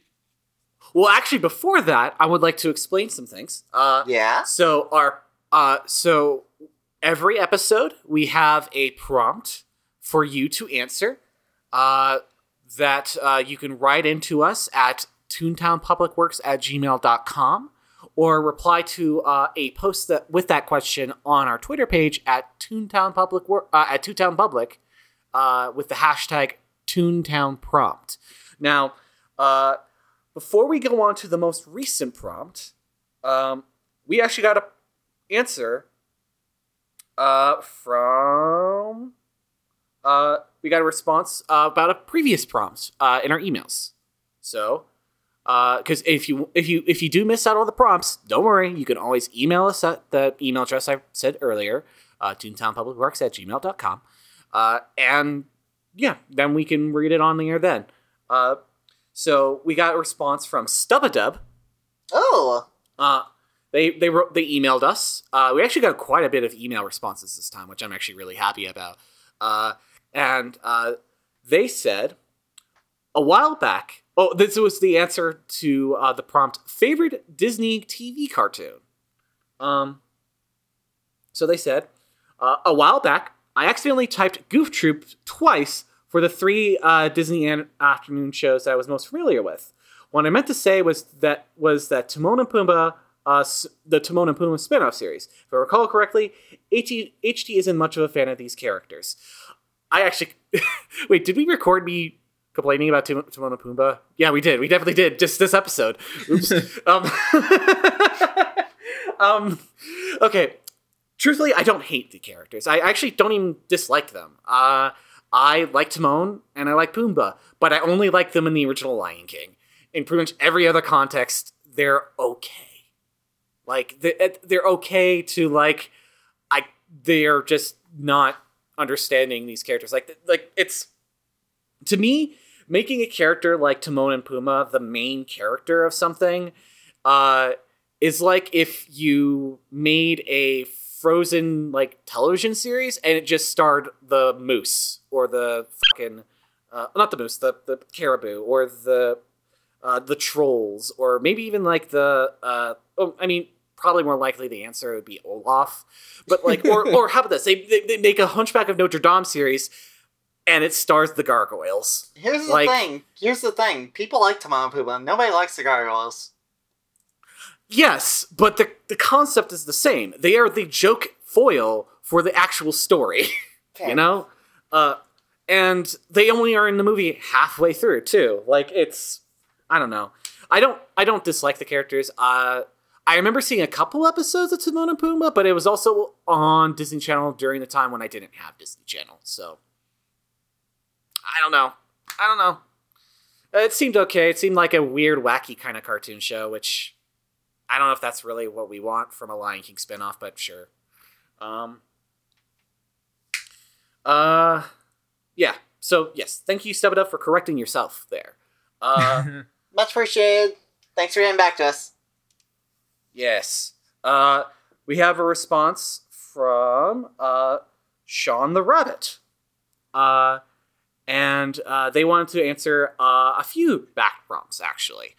Um, so uh, they said, uh, and then also the most recent prompt too, which I will get to once we get to that. Um, so uh, Sean the Rabbit says, "Hey guys, really enjoying the podcast. I wanted to answer a few of your older prompts. I have a lot to catch up on before the newest one. Uh, what is your cartoon guilty pleasure? Two Hanna Barbera shows, Speed Buggy and Wheelie and the Chopper Bunch. They weren't very good, and I wish they had done more with Wheelie's love interest in the show. Uh, but I was uh, into cartoon cars as a kid, still am, and I took anything I could get. Okay, uh, I congrats for being the one Speed Buggy fan in the world. I guess. um, um, that's mean. I'm sorry. It's extremely Uh, valid. But, uh, yeah, it's, it's it's valid. I'm not I'm not saying anything bad about Speed Buggy. I just like I forget Speed Buggy even exists a lot of the times. Um, I I- liked I'm pretty the sure- episode of Scooby Doo he was in. yeah, that's the only one I actually really recognize Speed Buggy from too. Myself, honestly, I have no idea what this other one is. So, I've never Good heard of you. Wheelie and the Chopper Gang. uh, anyone want to like Google it and explain what it is? K Sizzle, how about you do Let's that? see.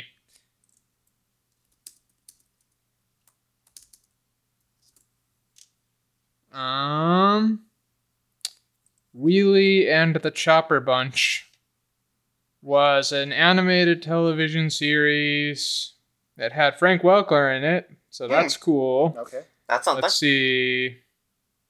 What were the characters look like? Um, Is it the Hanna Barbera like art style?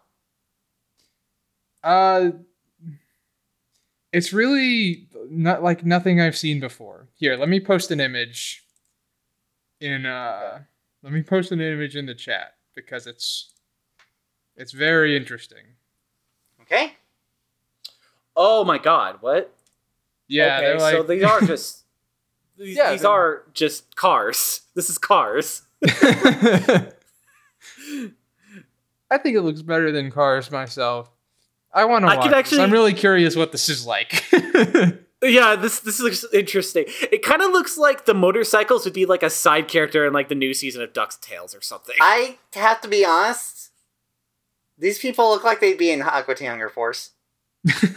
yeah, I mean, I'd be, it'd be weird if they. I mean, like I'm sure they probably showed up in the Harvey Birdman at some point as like a background gag or something. I don't know. That Um, Volkswagen Beetle is cute though. I do like that Volkswagen Beetle. Yeah, Yeah. So it's these are these are good art styles. So yeah, there you go. Yes, I would agree with that. Th- It, it has character. All Good right. answer. So uh, we got yes. Definitely Uh, good. so we got answer. another, Thank you. So uh, they also had the answer answered the prompt. What is your favorite cartoon traditionally marketed to girls? As a kid, Sailor Moon. Sailor Mercury was my biggest crush in middle school, and I enjoyed the baddies so much. Now, Yeah. My Little Pony Friendship, uh, and now My Little Pony Friendship is Magic, and She-Ra, uh, especially the season two. Uh, though I'm not sure if She-Ra really counts. Um, I the, the, the thing about uh, how cartoons are nowadays, um, it's hard to strictly gender a lot of them. You know, like um, there are definitely ones that definitely seem to be more like aimed towards boys and aimed towards girls, but like there's shows like Steven Universe, which are clearly made for both people, both uh, men and women. There's the new She-Ra, which I would say also is the same kind of situation. You know, um, you know, I, I think I think it's not like when the more modern you get, the harder it is to say this is a girls thing or a boys thing, you know? Mhm. Um but uh there are definitely exceptions to that rule. I mean, they still make freaking Barbie movies and whatnot, so Yeah. um, but uh, yeah, I mean that's fair. That's a that's actually a really uh totally valid thing, and I would even say with My Little Pony Friendship is Magic, especially towards the later seasons where they actually made toys technically for boys for My Little Pony. Uh, like you could easily argue that they're for both men, guys and gals and everyone in between. You know. Mhm. Um. So, I don't know. Uh, I, I I think they're worth counting those though. Like I think because like they, I guess in a traditional sense, like that's why I put the word traditionally marketed towards girls in the thing because uh, She-Ra probably would be marketed towards girls. Uh, same with uh, uh, with uh, My Little Pony. So, okay, fair enough. Uh, we also got a response uh, from them about if your child childhood toy was uh, if your childhood was Toy Story, which would which one of your toys would have been Woody? Uh, and they said I was more of a sciencey kid, so I didn't have as many toys like that, along with being shamed for wanting plushes. Uh, but the ones that I did have stuck out. Uh, one being a little blue uh, ride, ca- uh, uh, a little blue ride on car uh, that had that I had when I was little, who I named Loved Car, and had conversations and adventures with. Oh my god! Very oh my nice. god! That rules. That really rules. And now, since I decided to embrace having stuffed animals without shame, a jumbo pink and white plush bunny who I named Ashley. Aw. Very nice. But but but yes, like I love this that. answer. I I was love this literally answer. going daw as you were talking about the toy car. Oh my gosh, that is so cute. Oh my god. Um, I love it. Um. Okay, with all that, uh, we have answered the previous prompts with uh, everyone. Uh, and Sean the bunny uh, did actually respond to our newest prompt, which was, "What established work of fiction would you like to see adapted as an animated film?"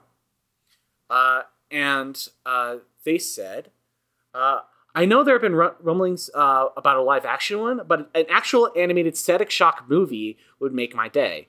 Having a black superhero, a black happy superhero show that uh, was just about them when they hardly ever had any focus was refreshing as a kid. And I did not, and I'm not as worried about it being bad because most of DC's animated stuff has been pretty good. Uh, I'd say that's a fair assumption. I Uh, wasn't aware that they were planning a live action version, or that there were rumors of that. Even I'm down for it. Hell Yeah, yeah, I'm down for it. That sounds great. it's really cool. Yeah, that's. I mean, it's really good. I'm, I'm honestly kind of rusty on Static Shock.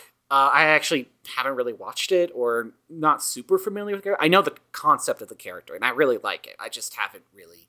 Uh, it hasn't been part of my like sphere of super. superheroes. Like it, Static Shock came out during a time when I was done with action cartoons for the moment, so I wouldn't have watched it.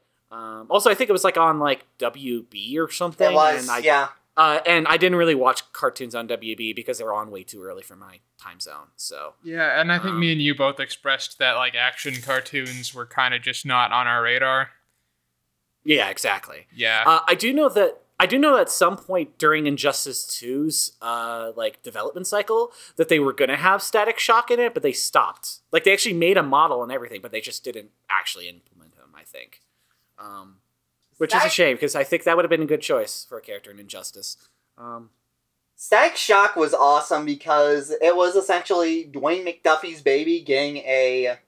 I need to double check and make sure that this was actually a Dwayne McDuffie character. So, Dwayne McDuffie was the guy who was responsible for a lot of the really good DC animated universe type stuff, like the uh, Justice League and Justice League Unlimited shows. mm, okay, okay.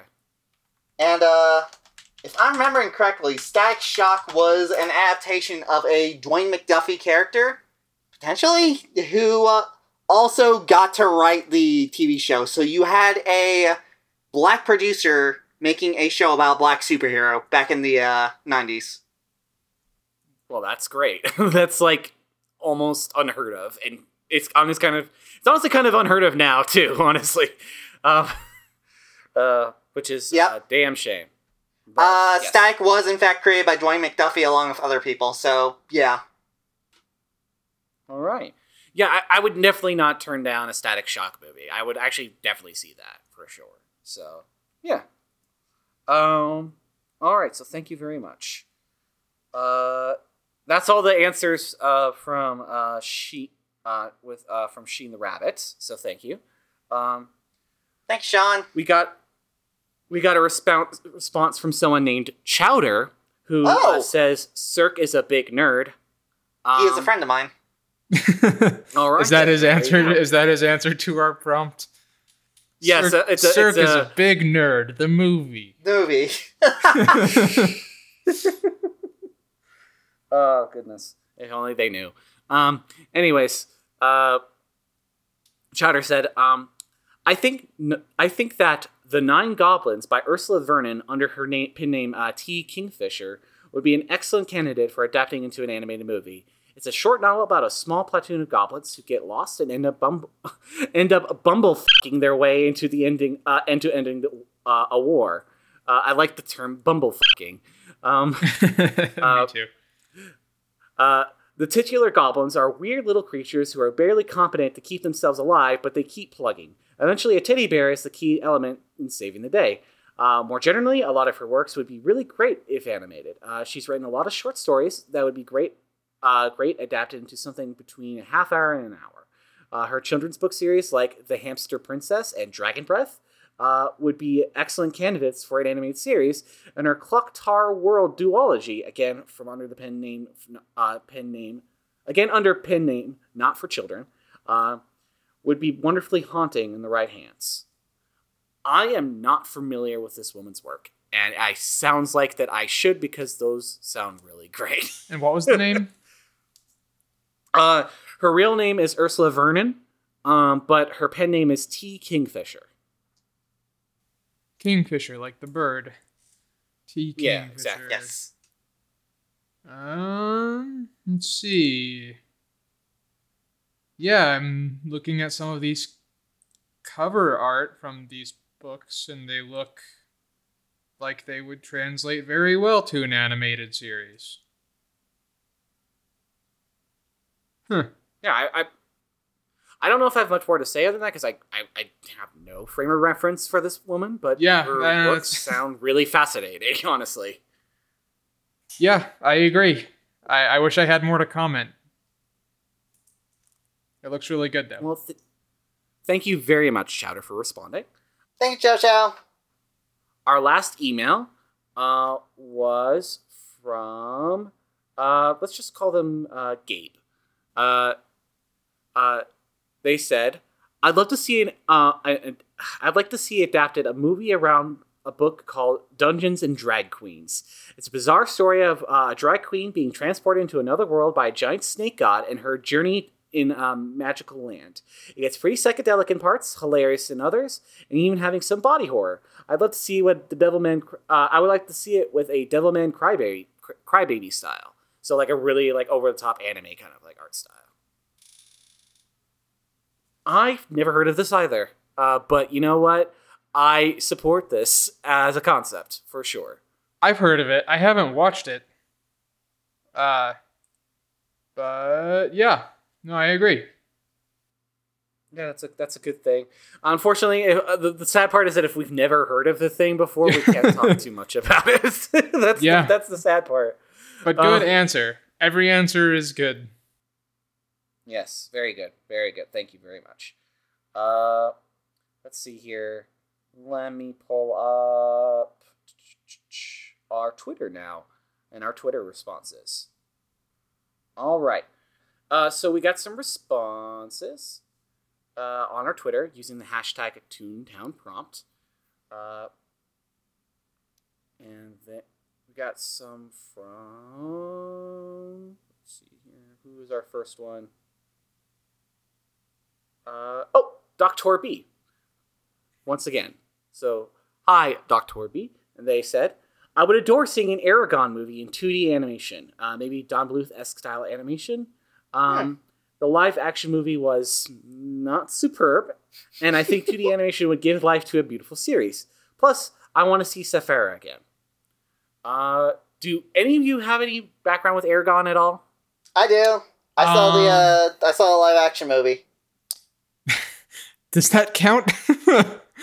I I, for, I repressed don't the think so. existence of the live action movie. I forced myself to forget it.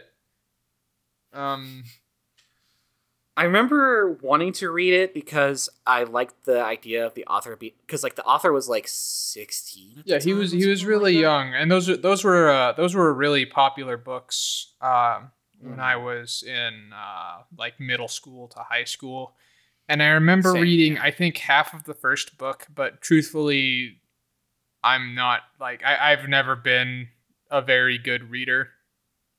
Uh in that, like I'm I'm not very good at uh at getting myself to finish books when I start them. Yeah, no, I Uh, have that same problem, honestly. yeah. So it so I unfortunately missed out. And what about you, sir? So you saw the movie. Is there anything else? Uh, read a little bit of the first book as well. Okay. Uh, okay. I could definitely see it looking really good in a Don Bluth style. Yeah, I think he sure. would nail that. Like the sort of connectness that he has, I can I can envision stuff from the uh, movie and book in that style. Mhm, For sure. All right, so thank you very much, Dr. Torby. Thank you, Um, B. We got, res- we got a response from uh, Matt Stobe. Stape. So, uh, no, I definitely pronounced it wrong. Matt Stabe. Matt Stabe. Uh, and they said, uh, give me an animated adventure zone with the McElroys reprising the roles, but don't get Griffin to do all the MP vo- NPC voices. We can get pros for that. Um, that's a nice burn on the McElroys right there, uh, or at least Griffin. Um, and um, Don't don't fucking burn Griffin McElroy. He gave us that slot. He gave that Uh, at, at slot. He's he's the reason we have like more than I don't know, fifteen 10 20 listeners. listeners. So so, uh, uh, yeah, but but yeah, uh, no, uh, the, the I would love to see an Adventure Zone uh, adam, animated adaptation. Honestly, like for sure, uh, if they use uh, some of the character cho- choices too uh, that they did for the graphic novel, I'd love it. Um, uh, the uh, actually uh, in the uh, uh, Murder at the Rockport Limited, which is like uh, the one that came out uh, just a little bit ago. Um, that's the first one with Angus McDonald, and I am happy to say that they made the correct decision in making Angus McDonald a black kid. Because yes, that's that's that is the, the version of Angus McDonald I most like how I vision him in my head, and they did that, and I'm so happy about that. They do. They Um, do seem to be going a lot with a, uh, a lot of the uh, fan character like uh, design choices that seem to have popped up like on sites and stuff. It's neat. Yeah, it's great. I, I really like I really like this the, their decision there. So, um, uh, let's. I would agree with that. Like, like right now, personally myself, I am super hyped for what they're doing in Critical Role in the uh, animated series that they're going to be doing. Oh, they're doing an animated series for Critical Oh, Role? dude, dude, dude, dude, dude! It like it was like one of their top all time uh Kickstarter things, like very recently. Like, let me see how much they made. Sorry about Dead Space. Uh, eleven million dollars to uh, make it happen. So Oh wow. yeah, it is looking That's- like it's gonna be very good, especially considering the casts are all professional voice actors. Well, yeah, that that was one thing about the that they had. Uh, Yep. um, but yes, thank you very much, Matt. Yeah, Uh, thank you. Really liked your answer. Uh, we got a response from the Wonder Gomer. Oh, Uh, excellent. uh, and they said, uh, honestly, the Dune saga, all of it. Between the classics and the continuations after Frank Herbert's death, there are about 19 or 20 books or so to work with. I that would have that would have to I be have- a series for sure. it would have to be a Uh, it'd be a series like a like a like a Netflix prestige 12 episode like hour long per episode series, you know. Um I I have never I, I know the concept of Dune. I know the concept of Doom. I know a lot of the memes around Dune. I have no real reference point for Dune as a actual like what it's about. Again, it's another it's another book that I read the very beginning of. uh, All right, So- so I am sort of paraphrasing here from sort of like seeing around the edges and getting sort of a vague like mental outline of what it was. So I'm probably really far off. I'm pretty sure Dune is one of those sci-fi fantasy stories about a person of like royal blood, like a young main character. Like if you've seen the movie, I think he's played by the Twin Peaks guy, sort of retaking the throne and yes, Kyle MacLachlan, sort of retaking the throne and uh, restoring divine rule to a desert kingdom. I thought it was about Hmm, Big okay. Worm. Well, Big Worm is a part of it. Big Worm is a very central part of it, but that's I thought that's- it was about spice. It is also about spice. You you take it and you you you see shit and you get the glowy eyes. Ah, okay. Gotcha. Gotcha. Uh, it's about worms and drugs. Got it. Um, Yes. so, uh, yeah, uh, no, I, I mean super reductive, and I apologize. Uh, I would, I would totally watch uh a easily digestible version of Dune. I will say that. Um, I would I would I would watch that on the grounds that I don't think like they've ever done a critically acclaimed uh adaptation of it. I'd like to see them give it a crack. I know about the David Lynch attempt that kind of fell apart. um, but yes. Yeah, Uh, even even you. that has a cult audience, I think. But David Lynch, uh, I think, considered the Dune movie to be his biggest mistake. Mm. Hmm. Oh, well. that's a shame. A well, shame. sorry to end it on a low note there, Wonder Wonder Gomer. Thank you. Good answer. Still, hey, the time is now for one of these things. We are living in an age where these things could be could happen. They are possible. Okay. Uh, our last uh, response was from Dan the Geek, uh, and they said, this. uh, they said, uh, I have a bit of a list. Sorry, don't be sorry. You're okay. Uh, I like to see a Disney animated uh, Indiana Jones film. Okay. Oh my god, yes. Yes, That would be please. pretty neat. That'd be pretty neat. Uh, a Sony, uh, a Sony animated Ghostbusters film. Again, that would be pretty damn neat for sure. That- Uh, I think they were trying to do that with, with, when uh, the whole 2016 thing kind of fell apart. Yeah, yeah. I have no idea, honestly, but I, I would love to see that for sure. Um, a, a Brad Bird directed animated Superman film. That actually, that's something. That's a that's a sentence that I never thought about before, but now that I said it out loud, I don't want anything. I, I, there's nothing more I want out of Superman now. I want a Brad Bird Superman movie. That's that's what I want. Even if it's not animated, I want to see a Brad Bird Superman movie. I want to see a Brad Bird Superman movie. I want to see. that. Holy, holy crap! Dan the Geek here with these awesome ideas. Wow, dude. Uh, uh, but most of all, I want a Sony animated Spider-Man Blue adaptation. Uh, it'd be so beautiful, and they've included some uh, stills from uh, Spider-Man Blue. Uh, I am not familiar with Blue. Are you familiar with Blue? Okay. Blue? Yes, I am. I am familiar with Blue. Blue, Spider-Man Blue is part of a. It's sort of a concept series that has a bunch of sister like a, like a series. Like I believe they have, uh, what is it? Daredevil Yellow, and uh, Captain America White.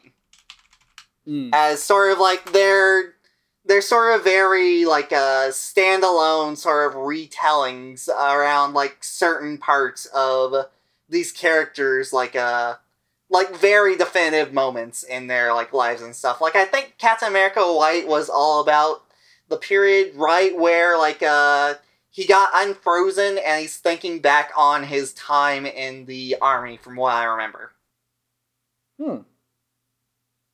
Interesting. yes Yeah, there are a lot Uh, of. I feel like there are a lot of Marvel comic arc, arcs that would lend themselves more appropriately to uh, animated features than live action ones. oh definitely i agree with that So yeah, Uh, but yes, so thank you very much, Dan the Geek. Uh, and Yeah, with thank you so much. Uh, that is all the responses we've got. So now we have to answer our own damn question. Uh, uh, let's try to keep it a little short because we are kind of like running on really long this episode due to a lot of things at once here. So, uh, who wants to go first? Uh, I guess I could. Um, Go ahead. Okay, go ahead. Yeah, I mean, my original answer was like Junji Ito's comics, and then I googled it, and it turns out it was done like last year.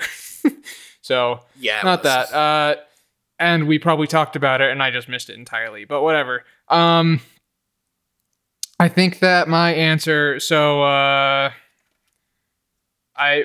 Uh, mine is also a comic. I want uh, I want there to be an animated adaptation, like preferably in the style of a miniseries based on uh, based on the life and times of Scrooge McDuck. The uh, the uh, The original ones. yeah the so after so after Carl Barks died, um, the there was a there was like a I want to say like a twelve ish part or a fourteen ish part uh comic series by Don Rosa that was kind of just like a chronicle of Scrooge McDuck's life from the you know from from uh, beginning to what was interpreted to be the present.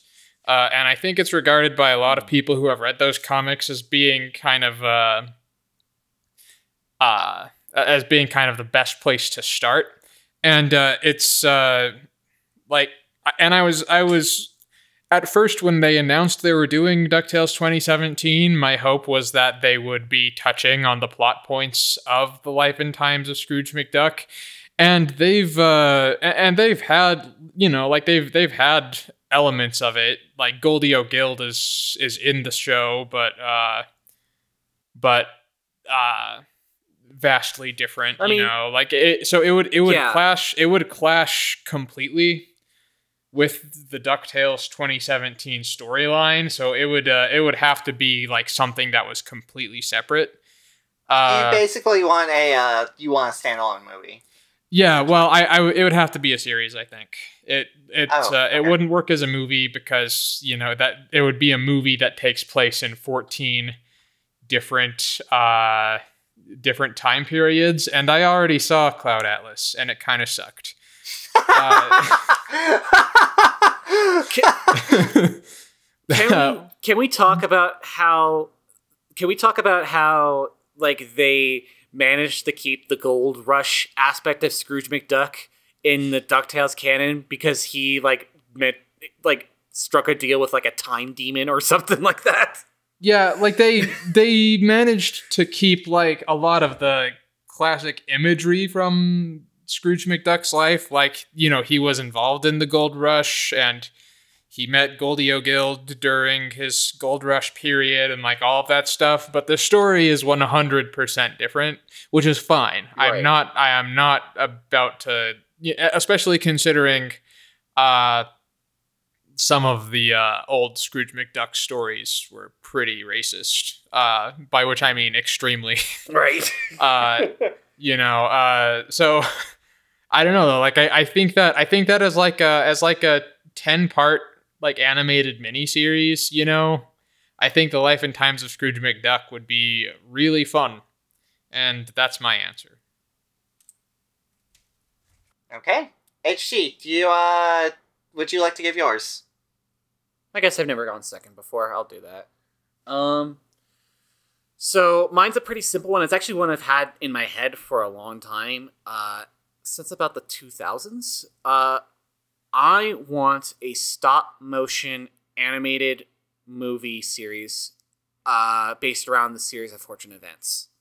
Um, because I remember seeing the first movie when it came out, uh, or rather the only movie, but the movie that came out in the 2000s, and I was like, uh, I was like, okay, this is okay. I mean, at the time, I thought it was okay, um, and uh, I was like, oh well, all right, fine. Um, but then I had like this thought in my head because there's like an animated uh, credit sequence where they have like kind of like stylized versions of the characters, and I really looked at like the way that the characters are designed on like the cover art and all the other stuff. Um, and for me, I feel like that they would be a perfect candidate for like a Laika type of film, you know? Oh Um, yeah, yeah.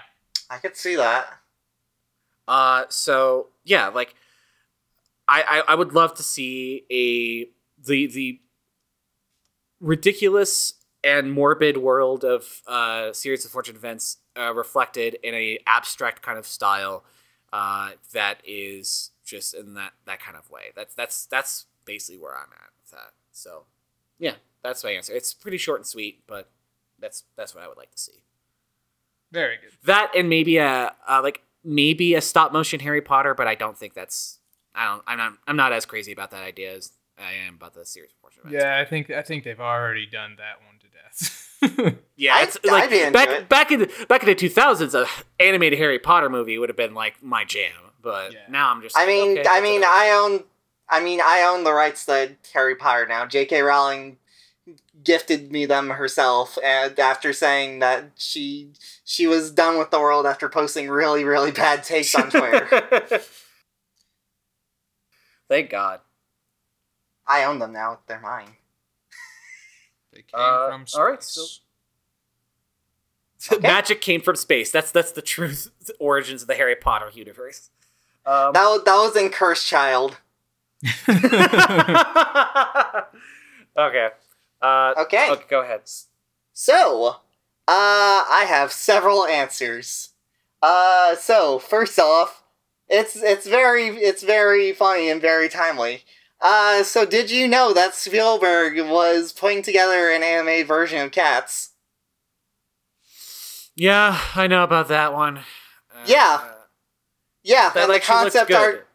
Yeah, the concept art actually looks good because they they make them actual cats, therefore using the medium in a way that differentiates it from the musical really really well.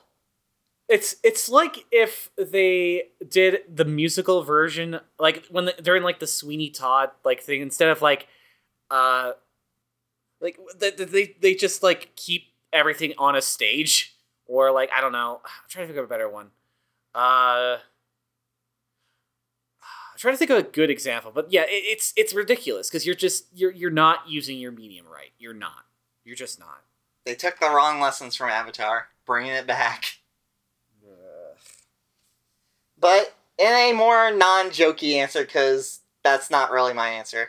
Uh, there was an animatic. I think I talked about this in past episodes, like a couple years ago, that got posted online of uh, the defying gravity scene from Wicked. That was like uh done by a Disney animator that looked fantastic and legitimately makes me want to see a full animated movie based on that musical. Have you seen the musical? Okay. Yes, I have. I liked it. I saw it in London, like Really? about I want to say a decade ago, and I thought it was a a very entertaining musical. I would like. I think that an animated, like, I think they're doing that one live action now, but I would prefer Yeah, an they are. animated one probably. Same, honestly. like, I'm I'm so done with like live action Wizard of Oz anything. Oh God, yes. so, yeah. I wonder. That's what- uh, It's weird that they don't tap that as much, except for like the really like direct to video type stuff. They tried. There was Oh yeah, freaking, uh, that yeah that one. Oz Great and Powerful, the, the the film that Disney did because they wanted to try to make it so Disney would be associated with Wizard of Oz and not uh, the actual people who own Wizard of Oz. I actually like that movie. Uh, I I have not seen it. I can't say one way or another for sure. It, it was is that I very Sam Raimi. bad It things. was I did it. it was like, very very Sam Raimi. Was it literally Sam Raimi? Yes, it was. Sam Raimi did direct that. Oh. That's that's why that's why the Wicked West, Witch of the East looks like a Sam Raimi vi- uh, witch. Well, there you go. I guess Anyways, I, when I see his films, I just need to think. I, I think from now on, when I see a Sam Raimi film, I just need to think like, remember, th- think of it like the, the Evil Dead Two, and then Yes. maybe I'll enjoy them more. because like maybe I- maybe I should rewatch Spider Man Three with that perspective. don't don't rewatch Spider-Man three. Spider-Man No three is. Sam Raimi being Sam Raimi was really disgruntled with Spider-Man three. That was not a good experience for him. Rewatch Spider-Man two and one. There's a reason why in Spider Verse, like the introduction of the Peter Parker, uh, Peter B. Parker scenes, or uh, actually, I think it was the regular Spider Man, like the the the scenes where like they recreated scenes from the freaking movie, the the Sam Raimi Spider movies, and like during the part where he was just dancing the street, people are just like going, "What the fuck is he doing?" yeah. It's yeah.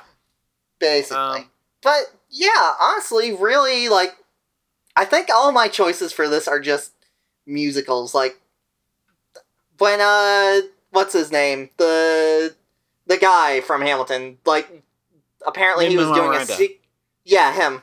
He uh, got picked for like uh, Harry Potter and Moana. and I think they also said that he was doing some sort of secret project with that. Like I would have liked if that turned out to be a anime version of Hamilton. Uh, there's Uh, a bunch of well, other musicals that It's it's him working with Byron Howard, the guy who did like Zootopia and Tangled and stuff, uh, for like a Disney movie. So I don't know what that's gonna gonna be. Yeah, I would like if that was Hamilton or something else. Us, How honestly, about- that's a How about a Gizmo Duck movie? sure. Sure, I know Well, I- that. I get this reference. I'd watch it. Like I mean, I Rocky would Horror watch it too, Picture 'cause- Show. Because Fenton, I would- Fenton, Fenton uh, is r- really good. Yes. Very nice character. Yes. But like anime version of Rocky Horror Picture Show. Yes, please. Uh bunch of other stuff that I'm not gonna name here because we're running out of time. Anyways, that's my answer. Let's keep going. Okay, so that's the end. Thank you for the answer for those prompts. What is our next prompt? Who who has a prompt? Uh, who has a prompt? Uh. Uh. Uh,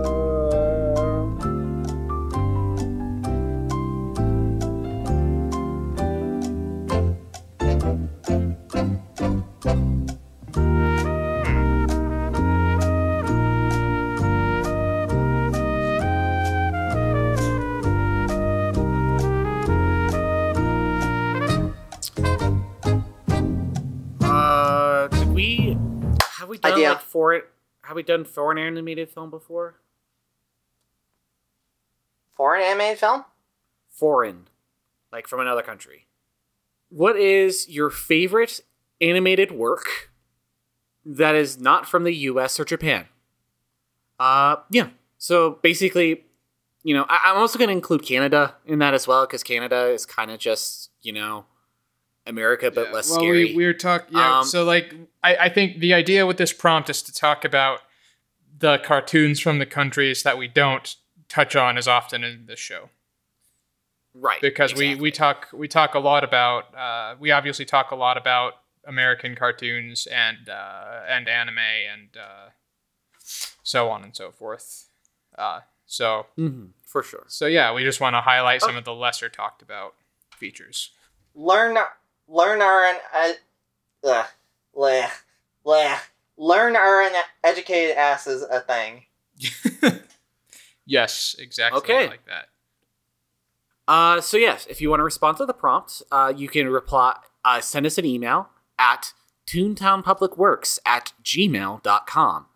Uh, you can also reply to the tweet that'll be posted right after this episode goes up uh, with the hashtag toontownprompt.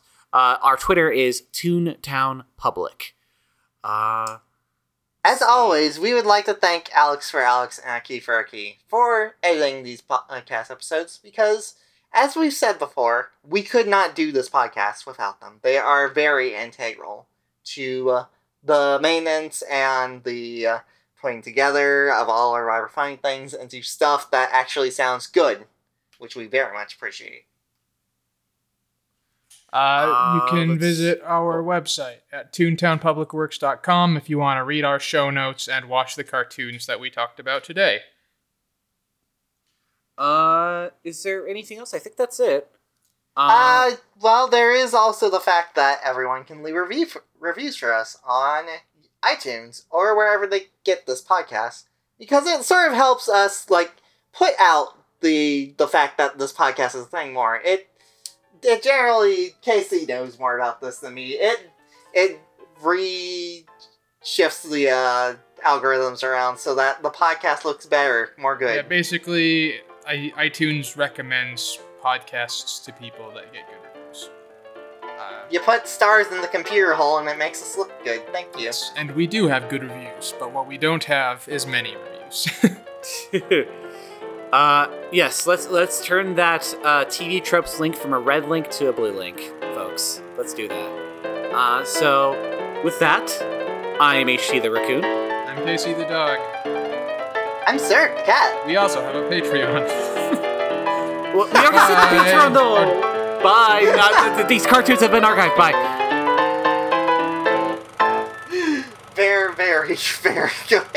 Very good.